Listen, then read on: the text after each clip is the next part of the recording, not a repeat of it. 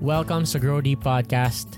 Pag-uusapan natin today ang love ni God and we will start with Romans chapter 8 verse 38 and 39. Sabi dito, For I am convinced that neither death nor life, nor angels nor rulers, nor things present, nor things to come, nor powers, nor height, nor depth, nor anything else in all creation will be able to separate us from the love of God in Christ Jesus our Lord. Ang dami-daming nag-aasam ng love ng Panginoon and there are so many people who claim to want the love of God but who actually miss what it means to receive love from the Lord. Maraming tao ang idea nila tungkol sa love ay yung love na galing din sa imagination nila. Nabasa ko si Vice Ganda, sabi niya isa, God's love is unconditional, kaya tanggap niya ako kahit na mali na yung ginagawa ko. Something like that. No? I may have uh, not quoted that exactly, but that's the complete thought. Pero you know what? There are people like Vice Ganda who are basing their knowledge and who are living their life based upon an assumed knowledge of the love of God. And their knowledge of God's love is not based on the Bible, but it is based on imagination. And nakakalungkot kasi ibig sabihin din ng imagination is it's based on their own standards. Saan ba galing imagination mo? 'Di ba sa sarili mo ring standards? So there are people who claim to want the love of God, but when you ask them what God's love is, they would give you a description of the love of God from their imagination and that is so dangerous. Sabi ng Romans chapter 8, nothing in all creation will be able to separate us from the love of God that is in Christ Jesus our Lord.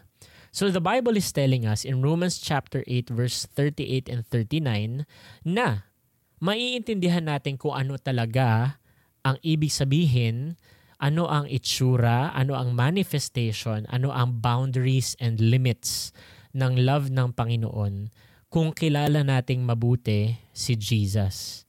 At yun ang pag-uusapan natin today from a passage, a story in the Bible about Jesus and the blind man Bartimaeus in Mark chapter 10 verse 46 to 52.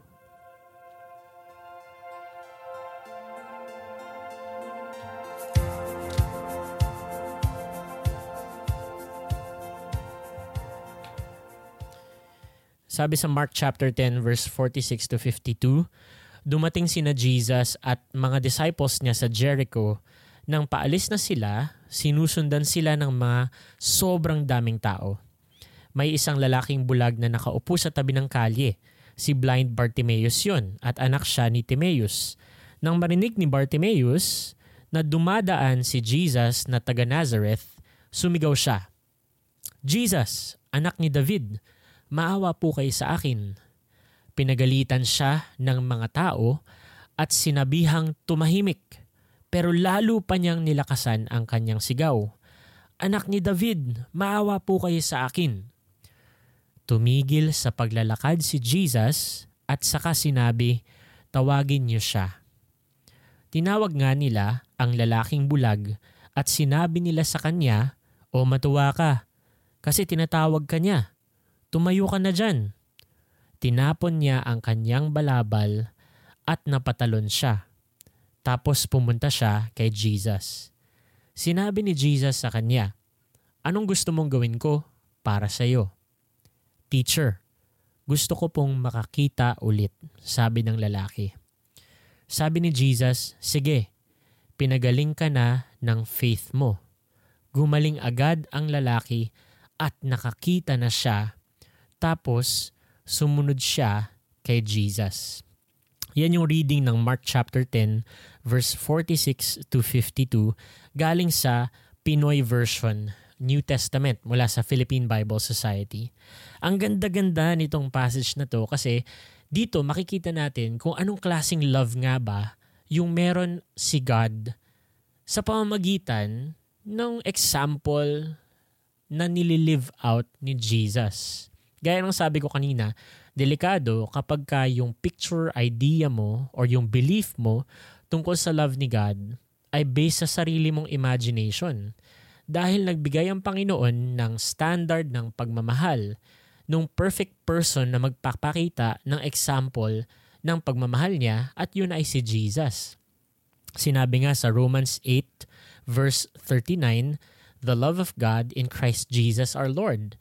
And tama lang, naaralin natin yung Mark chapter 10 dahil makikita natin dito yung choices ni Jesus na nagpapakita kung paano nga ba nagmamahal ang Diyos. Unang-una si Jesus dito ay may ginagawa. Papunta siya sa Jericho. Mangyari lamang na merong nakaupo na bulag sa tabi. Alam mo kapatid, nung panahon na yon, yung mga bulag, they are treated as insignificant and unvaluable. In fact, makikita natin yon sa verse 48 kasi nung tinatawag niya si Jesus, pinagalitan siya ng mga tao at sinabi sa kanyang, tumahimik. Pero magkaibang magkaiba yung crowd. Kasi yung crowd pinagalitan at pinatahimik siya at hindi sila tumigil sa paglalakad. Pero si Jesus tumigil sa paglalakad at nagbigay ng oras at atensyon dito sa tao na treated by others as unvaluable and insignificant. Binigyan ni Jesus ng pagkakataon itong tao na ito kahit na mababa ang tingin sa kanya ng iba, binigyan sa ni Jesus ng karapatan at ng pagkakataon na i-express kung ano yung nasa saloobin niya. Alam mo, yung pagmamahal ng Panginoon ay isang pagmamahal na nagbibigay sa atin ng atensyon. Yung pagmamahal na kagaya ni Jesus dito sa passage na ito, willing tumigil at magbigay ng pagkakataon para ma-voice out natin kung ano yung meron sa ating mga puso. Sabi ni Jesus, ano, ano ang gusto mong gawin ko para sa iyo?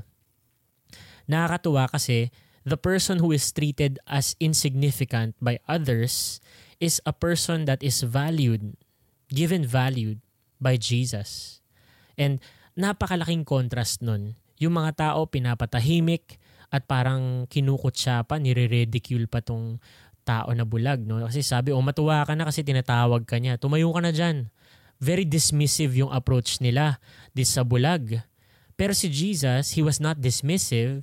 He was attentive to this blind man. Kapatid, yung love ng Panginoon sa Biblia ay kagaya nung love na pinapakita ni Jesus dito sa passage na ito. And if sometimes you feel like you are insignificant, if you feel like others are treating you like you are of less value, tandaan mo, sa mata ng Diyos, ikaw ay napaka-importante at willing siyang magbigay ng atensyon sa iyo. Saan ba natin hinahanap yung atensyon na kailangan natin? Hinahanap ba natin yung atensyon na kailangan natin sa mga bagay? O kaya naman sa mga relationship na hindi naman unhealthy. Huwag mong hanapin yung atensyon na hinahanap mong mag-feel ng puso mo sa mga tao o kaya sa mga bagay na hindi naman nakakalugod kay Jesus. Alam mo, yung atensyon na hinahanap mo ay mahanap natin, no? Ako at ikaw sa Panginoon. Because that is God's love. That is a characteristic of God's love. And sabi ni Jesus, ano, dito sa passage na to, anong gusto mong gawin ko para sa iyo? Pagka binabasa natin tong verses na ito, dito sa Mark chapter 10 verse 46 to 52, iniisip natin, maaaring maisip natin na itong tanong ni Jesus ay rhetorical at may obvious answer na kumbaga ganito no sinabi ni Jesus sa kanya anong gusto mong gawin ko para sa iyo ang pagkakabasa natin dito 'di ba gusto mong makakita? Yun yung way ng pagbabasa natin eh. Dahil alam natin na bulag. And we are assuming na yun yung hihingin. At yun yung mindset ni Jesus. Ah, mag, maghihingi to ng ano, ng sight. Pero alam mo, hindi ako naniniwala na yun ang thoughts behind the mind of Christ here. I believe that Jesus was actually giving this man a chance to express what was in his heart. Jesus was not asking in a way that he was half expecting that the man would like to see. Jesus was asking out of a heart that truly wants this man to express what was in his desires and in his heart. Hindi ba ang sarap kapag ka may taong nakikinig sa'yo at yung tao na yun ay tunay na merong desire na makatulong at magbigay ng comfort. Kumbaga yung tao na hindi kapag nagtatanong ay may inaantay na sagot. Pero yung tao, yung ka-relationship na pag nagtanong sa'yo, talagang concerned siya. At kahit anong isagot mo, willing siyang pakinggan yun. And I believe no, such is the love of God that is described in the Bible. God is a God that will ask us, anong gusto mong gawin ko para sa'yo? Nai-imagine mo ba na tinatanong ka ni God noon ngayon? Anong gusto, anong gusto mong gawin ko para sa'yo? And I think that's a question that we really need to think about. What if God asks you right now, what do you want me to do for you? No? Siguro yung iba sa atin, parang, ah, Lord, pengin pera. No? Lord, pengin naman ako ng magandang bahay. Pengin naman ako ng magandang job. Pwede ba paramihin mo na yung likes ng page ko sa Facebook? Or kaya, Lord, sana yung kotse ko bago. Or sana magustuhan na ako ng crush ko kasi ang tagal ko nang nagpapansin sa kanya. Pero alam mo yung tanong na yun ng Panginoon, kung galing yun sa Panginoon, what do you want me to do for you? If God asks you that, you have a chance to really bear, you know, to be honest about what your heart feels and what you truly desire. If you and me, kung tayo, matututo lang tayo mag-look beyond sa superficial answers na gusto nating ibigay sa Panginoon. What do you want me to do for you? God, I want money. God, I want power. I want control, Lord. What we truly want is, you know what, an experience of God. Sa totoo lang, what we truly need and what we truly want in this life is a deep, satisfying love relationship with God. It may have something to do with our need to belong, our need to be accepted, our need to be washed from shame and guilt. And all of those things will be met by a relationship with the Lord, a proper relationship with God, a proper standing with the Lord. So, ganun yung love ng Panginoon. It's a love that asks you, talaga, ano, anong gusto mong gawin ko para sa'yo? And people think that God's love is a love that bosses you around instead of asks you what you want. Ang, ang pananaw ng Panginoon sa iba ay uh, uh, ang pananaw ng iba sa Panginoon, I mix that up. ang pananaw ng ibang tao sa Panginoon ay si God lagi ang nasusunod. Wala naman siyang pakialam sa akin. Hindi naman siya willing huminto para sa akin. Dahil sobrang in control siya. Kahit na iapak ko yung right foot ko sa left, magiging left foot siya. Ganon yung, ganon yung view ng ibang tao kay God. Pero sinasabi ko na sa'yo, mali yung ganong view ng Panginoon. God is a God of authentic relationship with you and me. So we should stop thinking about a God that always asks but knows the answer, you know? Because God is not a God who will decide for you and me. God is a God who will enable us to decide for righteousness. And tingnan mo mabuti, no? So God is a God who will give you attention, God is a God who is truly concerned about your desires and what you think you need right now. And the third characteristic of God's love is found in the answer of the blind man. Sabi nung blind man, Teacher, gusto ko pong makakita ulit. Kung magiging investigative thinker tayo, based dito sa sinabi nitong blind man, malalaman natin at makokonclude natin na dati siyang nakakakita. Dahil sabi niya, gusto ko pong makakita ulit. So ibig sabihin, there was a time that this man had a chance to see the world and to see all of it. You know, the colors, the experience. He was able to live his life. He maybe, you know, it was possible that he had a job. It was possible that he had friends. It was possible that he was able to work towards his personal goal in life because nakakakita siya. Pero, dumating yung panahon na nabulag siya. Hindi natin alam kung bakit. And we can only speculate, use our thinking skills para maisip kung ano ba nangyari sa kanya. Maaari na nagkasakit siya. No? Maaari din naman na naaksidente siya Or maaaring meron siyang maling nagawa, kaya nabulag siya. Kung ano man yung reason ng pagkakabulag niya, isang bagay ang malinaw. Dati siyang nakakakita. And dito sa passage na to, ang hiningi niya, gusto kong makakita ulit. Pero sa kaibuturan ng kanyang puso, ang lalim nun, kaibuturan, no? ang hinihingi talaga nitong blind man na to ay second chance. 'Di ba? It's another chance. Lord, I want to see again. Give me another chance. That's really what he was asking. Dahil yung buhay niya ngayon, wala nang nagbibigay ng chance sa kanya. Yung mga tao, pinapatahimik na lang siya. Ang tingin ng marami sa kanya, wala na siyang pag-asa. And this man's request to Jesus is a very, very loaded, no? napakalalim na hugot nun. Gusto kong makakita ulit. Pero he was truly asking, Lord, give me another chance. I want to live my life. And amazing kasi sabi ni Jesus, sige, pinagaling ka ng faith mo. Because this man believed. You know? Because this man truly believed that Jesus was a person who could give him the second chance that he needed.